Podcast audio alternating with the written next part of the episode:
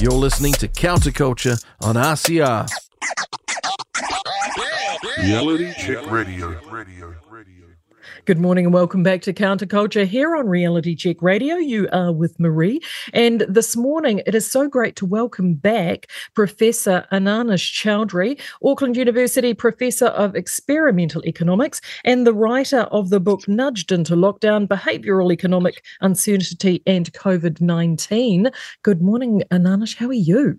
I'm doing fine. Thank you very much. Thanks, uh, Mary, for having me. I know. I just as we got started, I said to you, I can't believe it's six months since we had you on RCR. Where's that time gone? It's just that's right.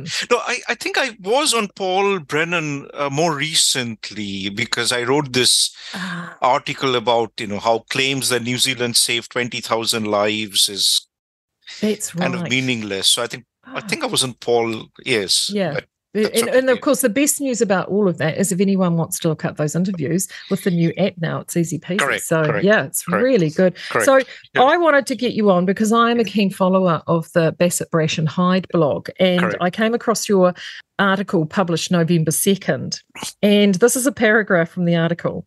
Uh, it's entitled Labour Stuffed Up. That's why they lost. A deal with it. In the article, you cite Labour lost because the average punter on the street was sick and tired of the incompetence, the lies, the hypocrisy, and the incessant identity politics. They lost because our police were perfectly happy to beat up on the protesters in Wellington, but are unable to protect a women's rights activist in the middle of Albert Park, or store owners being ram raided over and over. Labor lost because we shut our own citizens out of the country and let small businesses go to ruin in the guise of saving lives. And then they blamed those businesses for not being resilient enough. You didn't hold back. no, no, I mean, uh, because the reason I wrote that was, I'm sure you've noticed this. So the, I, I saw this uh, article in the Herald by Rob Campbell, who is, among other things, is the chancellor of uh, Auckland University of Technology, and and he said something along the lines of, "This election was bought and bought cheaply." Fine.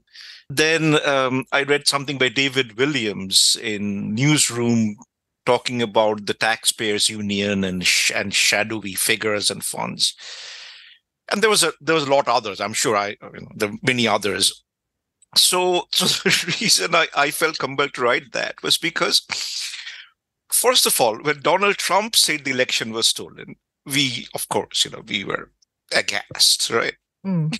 and that election wasn't stolen you know many of trump's uh, lawyers have now pled guilty as you as you know, and Jenna Ellis, Sidney Powell, Kenneth Chesebro. Anyway, but then it came to our election, and all of a sudden, you know, people were saying the same things that we found so outrageous before. And I wanted to say that, you know, it, it wasn't that some people gave, sure, some rich folks gave money to National Act, but that those things we know, those things don't sway elections as much as people think they do. No. And what, so really, why do you think Labour failed so spectacularly to read the room on this? Well, I, I don't know the inside workings, but my um this is this is what I I have talked about. So I think in 2017 Labour didn't expect to win that election. And so they had they started with a very thin talent pool. And then of course they, you know, got the keys to the castle. And they were well on their way to losing in 2020 before COVID hit. And then once COVID hit, and Jacinda Ardern, you know, with the first lockdown, she became very popular. That they, they kind of became a one-trick pony, I thought. Hmm. So all of a sudden, we were this team of five million, you know, that could show the rest of the world. There was an enormous amount of hubris involved. The adulation went to their head. And I think partly, and I, I could be wrong on this, so partly also what happened was once they brought in the vaccine mandates, it, it just, they just kept doubling down. And I think with the vaccine mandates, they lost a lot of the Maori and Pacifica vote, I think, or support. And then to regain that, they started things like, you know, breaking up the health system into Te Whatu and the Maori Health Authority, which was, I think, by all accounts, has been a failure, and that certainly wouldn't or shouldn't have been a priority at that time. You know, who breaks up the health system? Already, the health system is under under pressure, and now you're ramming through some of these. So I think they were kind of lost in their own bubble that and completely failed to. I mean, think about it, right? Uh, Jacinda Ardern could barely came and visited her own constituency in Mount Albert during the lockdowns. And I thought, I think, I guess eventually they thought that somehow or the other, you know, they would get by. Mm. Uh, because they they got spanked in Auckland at this election. They lost massively in Auckland. Yes, I mean they lost. They lost massively. I mean think about it. Jacinda Ardern won Mount Albert by twenty thousand votes, and Helen White is clinging on to a twenty vote margin. Yeah. In Mount Roskill too. And I mean, I know some are blaming poor Pacifica voter turnout. Well, you know, they may not necessarily vote against Labour, but they can certainly abstain, can't they? Correct, correct, correct. So I'm, certainly not a huge expert on on voting patterns and things, but it was obvious, as I said, you know, different people had different grievances. Not everybody had the same set of grievances, but through our day-to-day lived experiences, I think everybody felt something has gone wrong drastically with the country. As I mentioned earlier, I've lived here for 20 years now, and I have two daughters who were born here. I don't think I have ever seen this amount of kind of anxiousness and angst and social division uh, that we had before. I mean, we, we never had this before, mm. right? I mean, you may have liked Helen Clark or disliked her. You may have liked uh, John Key or Bill English or disliked them. But this visceral sense that I got against kind of the, some of the Labour Party politicians. Mm there was a lot of condescension also i i felt i felt you know as i wrote there mm. Well, you write it, your following paragraph then says Labour lost because they engineered a transfer of wealth from the blue collar to the white collar, from the young to the elderly, from the mom and pop grocery, grocery stores to the big supermarket chains. And that was certainly something I observed. I almost feel like because I identified with you, like I lived in Mount Albert in in, right, in that electorate right. for a time. So I, I voted for Helen Clark. She used to come into my place of work her superpower, if she had one, is she had an elephantine memory and she could memorize people, contexts, and names. So when I ran into her many years later, once I'd moved down here, ran into her at the airport in that final election campaign before she lost to John Key. And she stopped, she looked me straight in the eye and she knew exactly who I was. Right, How are you? Now that is a skill. And and and that was something that she transferred into, you know, huge popularity. I feel like Labour is having an identity crisis. They've kind of lost themselves. They've lost who they were at that time. You know, the party of Helen Clark completely forgot who they were under Jacinda Ardern. Yeah, that's certainly true. Uh, I mean, in many ways. So, so some of this is so kind of contradictory and counterintuitive.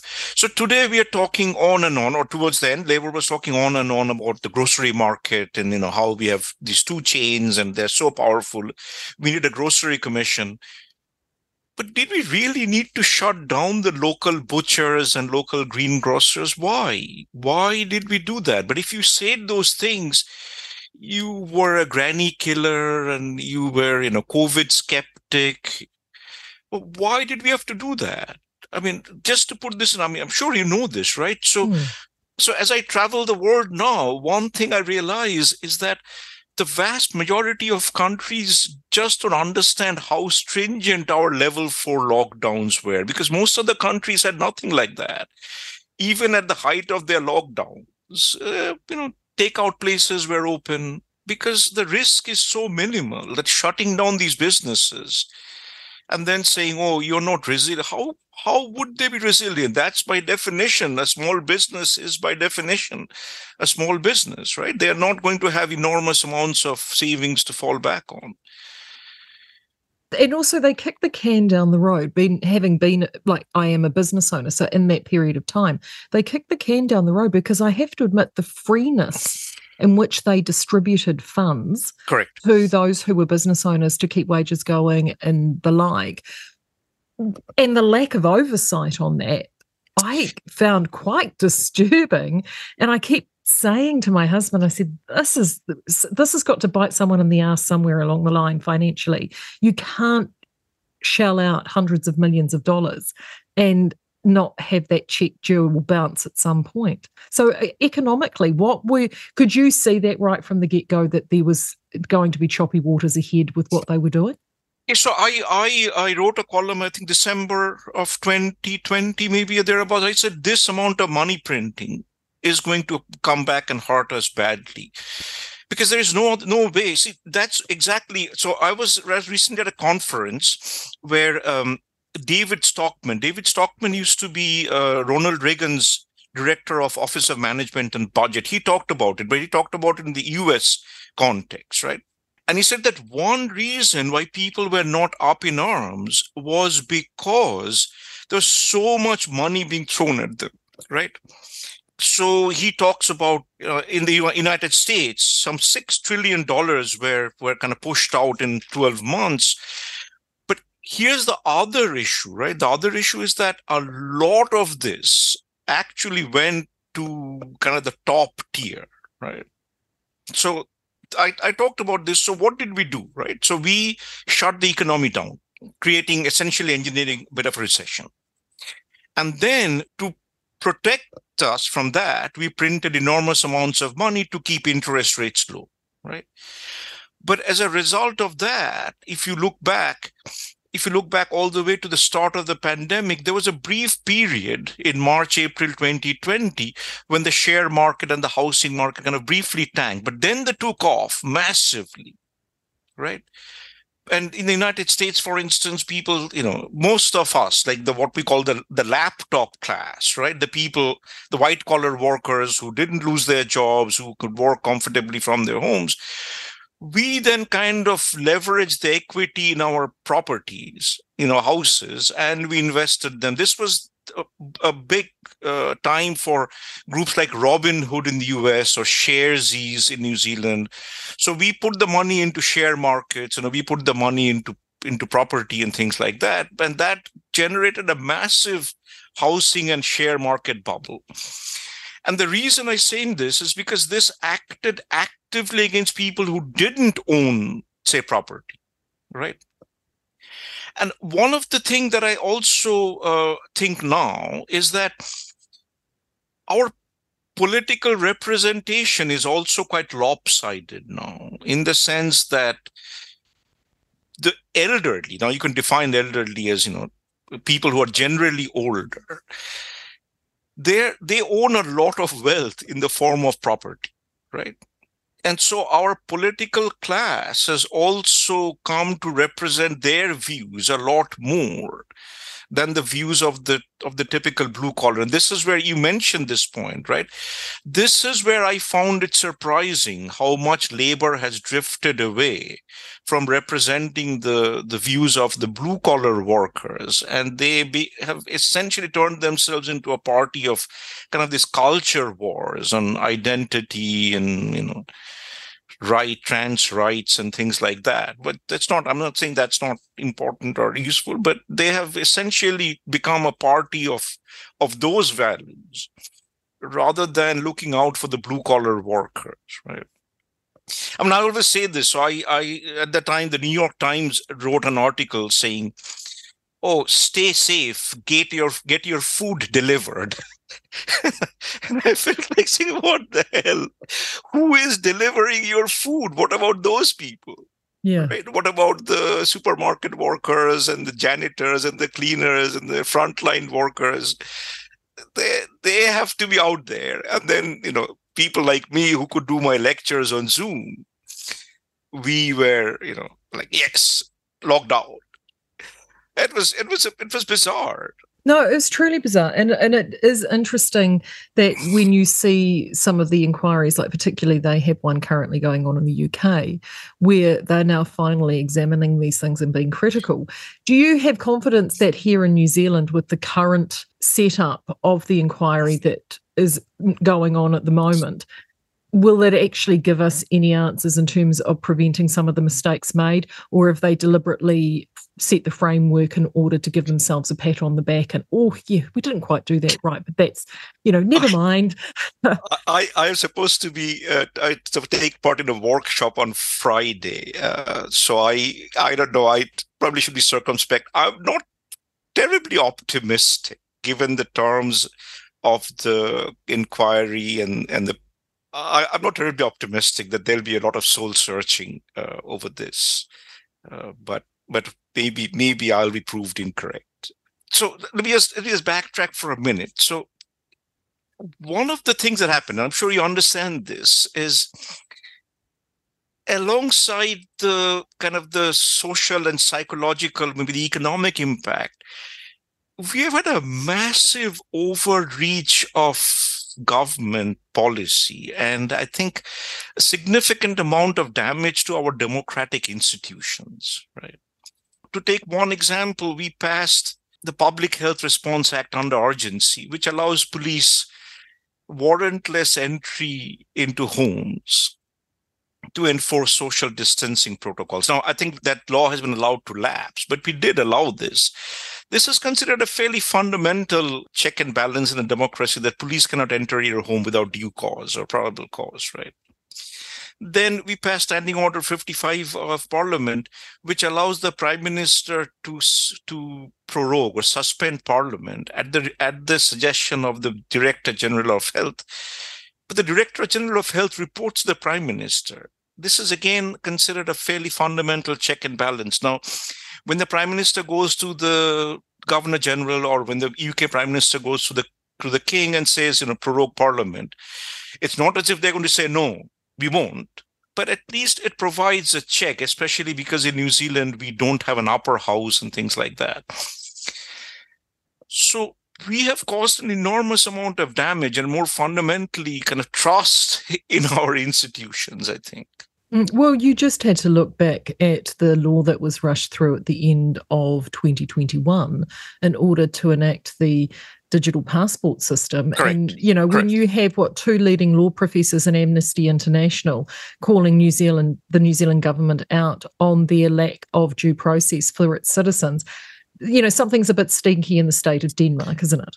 Correct. So the first nine days of lockdown was was found to be unlawful. We had to we had to amend the law. Uh, MIQ partially unlawful. Vaccine mandates partially unlawful. The prevention of citizens from returning their con- to their country certainly uh, a contravention of international law. So all of those things happened, and very few people protested. Everybody kind of said, eh, "Okay," you know. Again, I mean, I I, I say this, and uh, you know, people kind of look at me askance. I said, you know, Donald Trump separated families at the border, and we were all outraged, rightfully so. But then Jacinda Ardern did the same thing essentially, and we said, ah, okay because mm. many families were separate. I mean, I'm sure you know of people whose you know, parents died, they couldn't go, or you know, things along those lines. These were major violations, and we collectively kind of shrugged. Our intellectuals collectively kind of shrugged and said, "Ah, okay." Because mm. you know, because lives were saved, and in fact, lives were not really being saved. You know, but I think that that actually then led to this the size of the protest in Wellington. Correct. And Correct. I know from our perspective, the day she announced um, the vaccine mandates, after having only ten days prior, uh, I think it was Chris Hipkins and both herself reiterated that that would not take place. Correct. And Correct. to do a complete 180 Correct. degree pivot. I mean, I know I, I was devastated. I've talked about this before on another um, show that I have with a friend here. And I, I mean, I broke down and cried. I walked in uh, because I knew what that, that would mean for us and our family and the business that we had. I simply could not believe in this country that that could be done. And more so, what I couldn't believe is how people just went, Meh, okay. And, and barely said anything about it. it, it so this is why I talked about the kind of lies and the hypocrisy. Because think about this for a minute, and because again, I found it difficult that people wouldn't un, wouldn't kind of you know pay attention to this. So whether you agree or not, New Zealand does not mandate any vaccines. New Zealand doesn't have a vaccine mandate for measles, mumps. Most other countries of the world mandate these things, right? So when you mandate other deadly diseases and you mandate COVID, which is not a particularly deadly disease because in recovery rates are very high for COVID, you could possibly justify that saying, okay, we mandate other things. But when you don't mandate things like vac- measles vaccines, which kills a lot of children, to say that we're going to mandate a COVID vaccine is deeply problematic, right? Second of all, and I don't need to tell you this, when you have a Bill of Rights which says that people have the right to refuse medical treatment and you mandate a vaccine, you can possibly square that circle, but you have to do something. You can't just say, oh, we are doing this. And I think that's partly, this is another thing we discussed before, that New Zealand didn't seem to have any constitutional protections against this kind of overreach. Mm. Now, once again, I could certainly see, you know, people saying, yes, this is okay or this is not okay. But there had to be some legal and philosophical justification, which just wasn't provided to us. And we were told, you know, they're doing this, you fall in line. If you're not, then you are, again, you're a granny killer, you're, you know, skeptic, you know. And, and then, of course, um, S19 of the Bill of Rights says that you have the right not to be discriminated against. I could not understand how that could square with this thing which said that if you were not vaccinated, you would be discriminated against, right? And there's this famous clip of Jacinda Ardern, you know, Derek Cheng of New Zealand Herald asked her that it seems like you're creating a segregated society. And she said, yep, yep, that's exactly what it is. I don't know, maybe she just didn't have any understanding of what it was that she was saying. And and I, I think I've met Jacinda many times, and I think she's a nice person but not a particularly reflective or deliberative person, I think. And because of that, it was very easy for her. I, I don't know where she was getting her advice from. Maybe these, you know, these these medical experts. But these things could not coexist together. You could not have a law or or a bill of rights which protects you against discrimination and discrimination you could not you could again as i'm saying you know there are ways countries do square some of these circles but you have to have some you know maybe a legal ethical philosophical arguments mm. at least a back and forth that just wasn't wasn't the case for us these things were brought in and we had to fall in line or not right? Similarly, you know, I, again, I've written about this. Jacinda Ardern, Chris Hipkins, Labour left people on progressives, and I kind of consider myself one of those. We were all in favor, we were very supportive of the Black Lives Matter uh, protests, right? That was the middle of the pandemic, right? We said, yes, justified, this is important in the past we have we have supported things like occupy wall street. We have always supported various protests. But then our own citizens showed up and all of a sudden they were what was it rivers of they brought rivers of filth. How can that be? I mean and people really aren't that stupid. I mean many many are but well, so this show is primarily, I focus a lot on critical social justice and Correct. the ideologies around that, right? And I mean, let's face it, if you, once you scratch the surface of it and you start unpicking it, it is full of hypocrisies. It's built on a, house of hypocrisy. Correct. So, and that was the one thing I think that I saw is that as a country, we've always had a tremendous amount of trust in our government. Correct. And our government has always stood by its citizens, and we've punched above our weight in terms of lack of corruption and making sure that we do the right thing. And so, when we had this call to arms with the team of 5 million, that's where I think her ideological roots started to show because we had this strong social contract within its citizenry. And as time wore on, I mean, I'm certainly seeing it now. I saw straight through it right from the get go, only because I was aware of the social justice element. At the beginning, I started seeing it at around that 2016, 2017 mark with the election of Donald Trump. And that, and it was quite funny. You mentioned stolen elections before. Well, see, remember the Democrats were very open about that election being stolen from them with Donald Trump with the use of Cambridge Analytica. Correct. So this is nothing new. But the the the whole ideological to and fro started at that time. So when I started to see once the coalition sort of was settled, and you could sort of see little inklings of it through 2017 to 2020. Once the pandemic rolled out, I literally said to my husband, I said, Oh my gosh, she is rolling out critical social justice in a COVID Trojan horse because you could see the elements of that being pushed through. As you said, the allowing of BLM protests at the height of lockdown, and yet when other um, people like Advance New Zealand and the like would do anti lockdown protests, they were shut down and arrested and would go up to court, but no one would intervene with a BLM protest.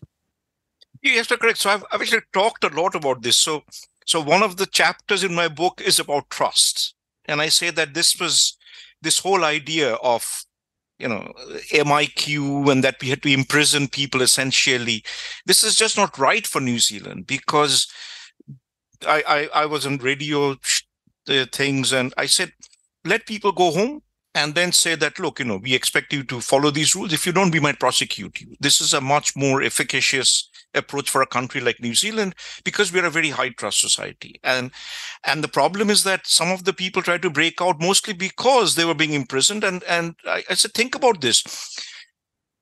One person tried to break out, that was big news. But thousands and thousands of people came back and they all followed the rule. No one thought that was novel, right? Similarly, I've said this in, in elsewhere that according to our world in data, by sort of 2022, middle of 2022, New Zealand had achieved about 85%, 83% double vaccination. Denmark, another country of 5 million people, which had no vaccine mandates, which essentially appealed to people, had achieved slightly better, about 85% double vaccination, right?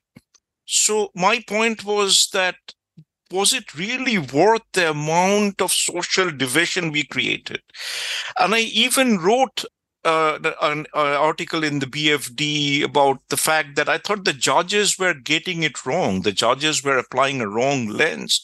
They seem to believe that this supposed public health argument outweighed everything else without realizing that when I lose my job, there's a huge cost to me. And those costs need to be factored in, especially given the kind of the demographic age profile of COVID, that people under the age of 50, let's say, who did not have any comorbidities were not really at very high risk of dying etc so you you were you had to it wasn't that you were you had to apply this on a population basis. You had to uh, allow for this age profile.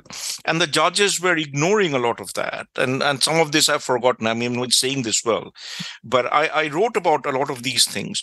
The other thing that you mentioned, I think it's, and this is also something I've written about and work, I'm working on. This, when he said critical social justice, it's this idea for a long time, and this is particularly people in the media, people in academia, we talk about kind of right wing authoritarianism, right? That this is a right wing characteristic. But that's not true. There is a very strong left wing counterpart to this, oh, which is very totalitarian which is very totalitarian. And the reason why we talk about this to some extent, there's a bit of history here, is that a lot of this comes from the work of a psychologist, a sociologist called Theodor Adorno, who de- developed something called the F scale or the fascism scale because he was trying to understand, you know, Nazi Germany.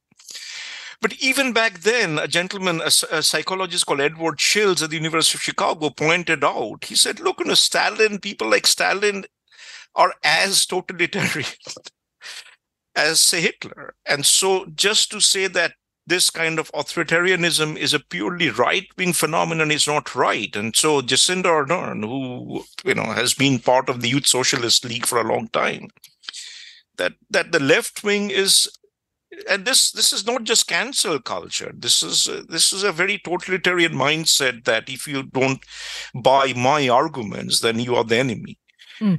And one so, of the things that they employ is what i call horizontal policing within the populace and they deployed that so well. They started by getting everybody brought into the team first. Correct. So we were all on the team of 5 million and once we were on the team of 5 million there would be things that they would introduce and she how often did she say we're operating now on a high trust model. And then the don't talk to your neighbors and creating the snitch line. And so they were fostering and enabling and encouraging the population to police themselves. I was aghast when that happened because I'm thinking, I mean, I'm I'm my 50s, so I'm old enough to have read and as a child had heard about Eastern Bloc countries. We have friends from Eastern Bloc countries. They were apoplectic about this. They could they were like they could not believe that in 2020 New Zealand they were reliving things that they'd lived in the 1960s and 1970s Eastern Bloc. They were stunned. Yeah, so I, I again I, I I don't know. I mean. um maybe we are over reading this or but you know um, in, in, the communist regimes you had the komsomol the young communists right? And and they were asked to essentially dob in their own parents if they had anti-communist thoughts. It's, we had something similar to that mm-hmm. right? So your neighbor is doing something you know report them to the police and things. I don't know. I mean at the one hand, I kind of think, okay, maybe it wasn't as bad. and we are, you know, kind of creating conspiracies where they may not exist. But it was hard to. I think it just showed up the um, malleability of the psyche of of a population, and that it actually doesn't take much to nudge a population in one direction or another if the will is there and and the levers that need to be pulled. And i because i don't necessarily believe there is a greater conspiracy out there. I have correct, correct. disagreements with my husband over this. Correct correct, but what correct. i think mattias desmet actually summed it up beautifully in his book the psychology of totalitarianism correct. where he actually just showed the the levers and mechanisms that can be pulled uh, how it actually surprisingly easy to sway a population to do what it is that you need them to correct, do. Correct. Well, I found it astounding who, which politician in his or her right mind in this time says that we will act as your single source of truth. Th- that was kind of mind blowing that somebody would actually say that and expect people to kind of abide. And, and we did. We kind of looked at the government as you know as the source of truth when and that's the other strange thing right i mean for a long time progressives were kind of anti-establishment. We we questioned authority. You know that was kind of our you know, thing back in the whatever 60s etc you know a lot of it was about questioning authority. All of a sudden we were not questioning authority. And and that's another thing I've written over and over again about our media. And I said that, look, you need to understand that the media's role should primarily be one of opposition. Right? The government has many ways of getting their message out. You don't have to play along with them. Your role should be primarily to say, I don't believe you. Hmm. But they had fifty-five million reasons That's exactly, to do that. exactly, exactly exactly and then we came to understand that but it was it was also quite quite strange to see how compliant the media was and and their refusal to ask any hard questions so did you see michael baker's was in the press again recently reminding us about this, telling us about this fifth wave correct, that is now correct. coming through and encouraging for boosters. And it's been quite, I've been really interested in looking at the reaction of what I call most sort of normal people, people in the middle who just go along to get along. They want to get back to work and try and rebuild businesses and, and uh, communities and do all of that sort of stuff. For them, COVID is in the rear view mirror. Correct. So then to have this back out in the news cycle, I don't think it got the splash that our Michael was kind of hoping it might. No, it didn't. But equally, it seems that uh, it seems very strange, right? So, because you know, in the United States and Northern Hemisphere, they're saying this and they're heading into their winter, and here we are saying it when we are heading into our summer. Professor Baker seems really determined to hang on to this COVID claim to fame, and uh, I'm guessing there's, I think there's a lot of public money involved in various grants and things along these lines. But I do want to say one thing on this uh, for people who are listening. So I think people should should ignore uh, Professor Baker. I don't know about his other research. I cannot speak to that, but what I can say is that I have read some of his writings on COVID, and this is not very well done research. And I also wrote this one column where Professor Baker said that we saved 20,000 lives. I pointed out why that's essentially inaccurate and meaningless. So I think people who really are worried should do the following, right? They should go to their their GPs and say, you know, they ask, what should I do? Right. But more importantly, please don't stop by asking what I should do. Ask your GP, what are you doing? Are you getting another shot? Are you advising that to your parents? Are you advising that to your children? Are you advising that to your friends and whānau? Because asking the GP, what should I do? is different from asking, what would you do if you were in my shoes? That in involves a very different mindset. So for anyone who wants to, you know, is concerned, don't listen to some of the what the experts are saying because some of them may have very strong vested interests. Don't listen to me, but then go to the GP and ask, uh, what would you do if you were in my place? Mm. Uh, evidence suggests that that elicits a very different response you know what are you recommending this for your parents etc right? That's what people should do. Don't listen to you know people in the media. Just go to people who know you best and ask them searching questions. Hmm. And again you know don't listen to me. What do i know? I mean i you know I, I just i just got into this mostly because you know i was i was embarrassed by the questions that people were not asking. Well we've got a new government Yes. And what advice, if they came to you and they said, Anash, give us some advice in terms of what you think would be prudent for us to do now moving forward for the next, say, first 100 days or first three years to get New Zealand back on track, as Christopher Luxon would say, to move us away from this COVID economic shadow? So the, the problem with this is that it's actually not so easy to wipe the slate clean, right? So this is something I said over and over again that you could not, you cannot take the position that will deal with COVID first and the fallout later. That's just not going to happen. Now that we have this huge cost of living crisis and things along these lines, it's actually not going to be easy put that genie back in the bottle very quickly. And I know people think that's would happen, but it's not not so easy any anymore. So, what should the government do? I think the first and foremost thing is to convince people about the integrity of our institutions. I mean, let me give you an example. It may not seem like a big thing, but the Reserve Bank of New Zealand has nothing to do with climate change. Right? That's not not their mandate. That's not their mandate. Racial justice is not their mandate. Their mandate is very narrow, and that's to deal with monetary policy. They should stick to it. So I think the first thing, again, I may be completely biased here, but I think one thing that we have had in the last six years is an extreme politicization of all our institutions. I think the first thing to do would be make sure that our institutions are fair, if there are human rights violations, then we want our Human Rights Commission to speak out on all of those things, not on a selection of those things, right? So I think if we can restore trust in our institutions, it's not not an easy thing to hmm. do, but that might go a long way towards convincing people that look, you know, that your government is on your side, right? Well, you're essentially saying that the social contract has been irreparably damaged at this, This- point and it needs a bit of TLC, doesn't it? Correct, correct, correct. Now, I think that would be or should be a priority. Then various other things, of course. Um, I think that creating a separate Maori health authority is is a mistake.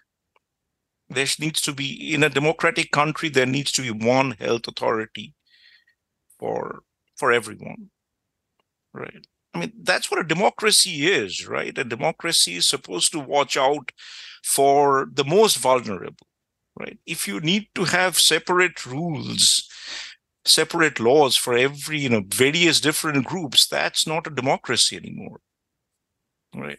Our courts, our laws should work for, they should protect everyone. Some of that, I think, will again, yes. So broadly speaking, I think the social contract that the that the rules and laws are working for everyone uh, needs to be revisited. I think at some point there will have to be a bit of a reckoning. Um, I mean, I, I wrote a column again. This is probably not the first. I said that part of the reason why Winston Peters is back in parliament is because he was the only politician who showed up and talked to the protesters. Mm. And the protesters had legitimate grievances. That has to be considered. Uh, we we didn't. I think I think National and Act would have picked up some more votes if they had been, you know, even if they had said, look, you know, we should have, we didn't. That was a mistake. I think Mm. that might have taken some of the votes away from New Zealand first, and you know, they wouldn't have to rely on him so much now. They could have formed a government. Um, Well, you, and that was actually one of the questions I had down here. I mean, you talked about why New Zealand, uh, why Labor lost, right. but who who do you think was actually the big winner of the election? I mean, was it Winston? Was it Te Pāti Māori? Because of course, they had a tremendous success by being Correct. able to Correct. capitalise on candidacy vote, Correct. whilst Labor Correct. picked up the party vote. So who who do you believe? Correct. I think overall I think? I think when New Zealand first was did win a lot of the disenfranchised uh, vote, that the vote that people instead of voting for someone like Brian Tamaki, etc., they went with New Zealand first. Some of it, some of the disillusioned Maori vote went to Te Pāti Maori. That Mm.